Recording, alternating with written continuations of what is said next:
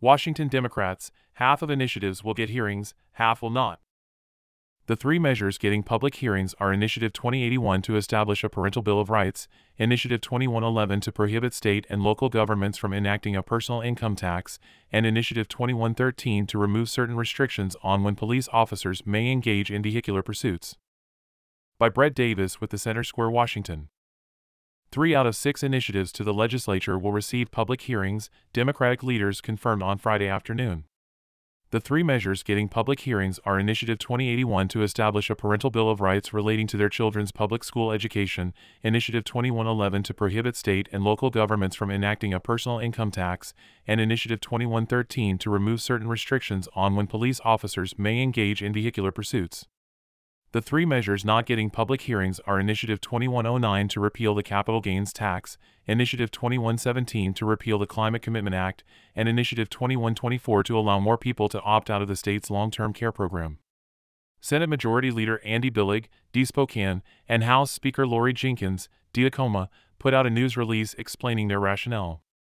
The three initiatives we are not taking action on would have a dire effect on the day to day lives of every single Washingtonian, the two legislators said.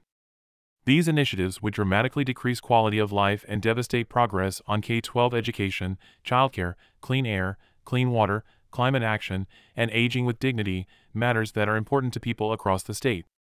The fiscal notes on I 2109 and I 2117 confirm this, and we expect the final fiscal note on I 2124 to reveal the same.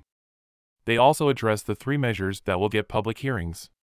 The effect of the remaining three initiatives is less obvious, Billig and Jinkins said. Hearings will allow us to gather more information and hear from the public and others so that we can make informed decisions. These initiatives will have a lasting effect on all Washingtonians. It is crucial we have every bit of information available and at our disposal so that we fully understand the consequences, both intended and not, of these initiatives and the ways they will affect the lives of every Washingtonian. The House and Senate will hold joint public hearings on I 2081, I 2111 and I 2113 on February 27th and February 28th. Hearing times will be confirmed next week, according to the news release.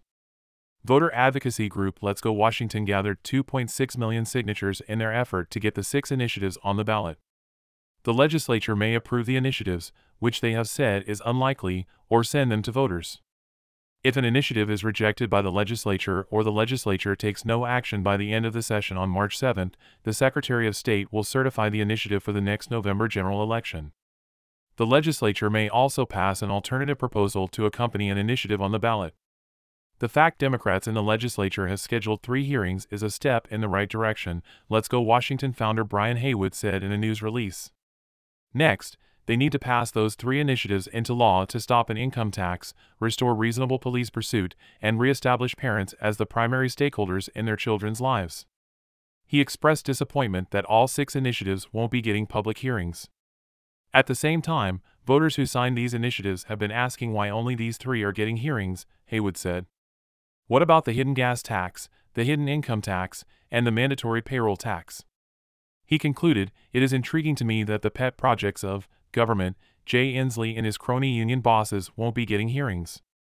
Voters have said that all six of these issues are important and they deserve to be heard.